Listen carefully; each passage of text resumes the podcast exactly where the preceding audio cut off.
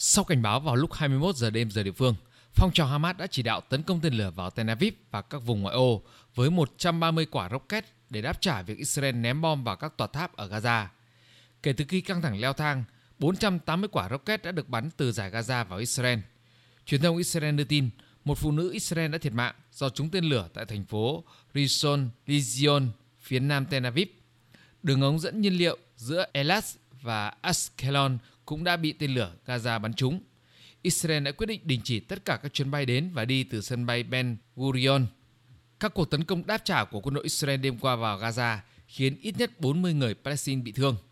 Kể từ khi căng thẳng leo thang, số người Palestine thiệt mạng đã tăng lên 28 người, trong đó có 10 trẻ em. Số thương vong tăng lên 103 người. Trong đêm qua, quân đội Israel cũng đã bắn hai tên lửa vào một tòa tháp 13 tầng ở Gaza.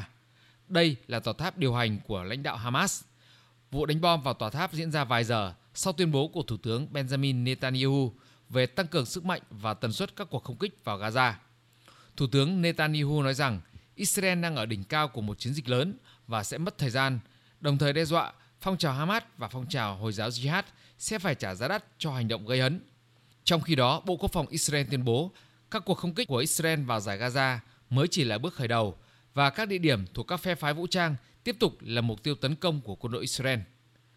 Dư luận quốc tế đã lên án hành động bạo lực của Israel và kêu gọi tất cả các bên kiềm chế leo thang, đồng thời nhấn mạnh rằng bạo lực phải dừng lại. Tổ chức Hợp tác Hồi giáo đã họp khẩn và tố cáo những vi phạm của Israel đối với sự tôn nghiêm của nhà thờ Hồi giáo Al-Aqsa, các cuộc tấn công người Palestine, cũng như mô tả hành vi của Israel là sự khiêu khích đối với người Hồi giáo trên toàn thế giới, vi phạm nghiêm trọng luật pháp quốc tế. Tổ chức Hợp tác Hồi giáo kêu gọi cộng đồng quốc tế gây áp lực để Israel ngừng các cuộc tấn công, đe dọa an ninh và ổn định của khu vực. Cùng ngày, tuyên bố sau cuộc họp khẩn cấp cấp ngoại trưởng, Liên đoàn Ả Rập lên án mạnh mẽ những tội ác của Israel và cảnh báo rằng những cuộc tấn công này là một sự khiêu khích, có nguy cơ châm ngòi cho các hành động bạo lực, đe dọa ổn định, an ninh trong khu vực và trên thế giới. Tuyên bố kêu gọi Liên Hợp Quốc, các tổ chức quốc tế can thiệp để chấm dứt ngay lập tức các cuộc xung đột này.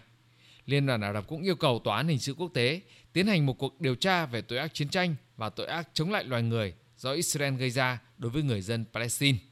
Liên minh châu Phi lên án mạnh mẽ việc Israel ném bom vào giải Gaza và cho rằng những gì quân đội Israel đang làm chống lại người Palestine ở đông Jerusalem là vi phạm luật pháp quốc tế.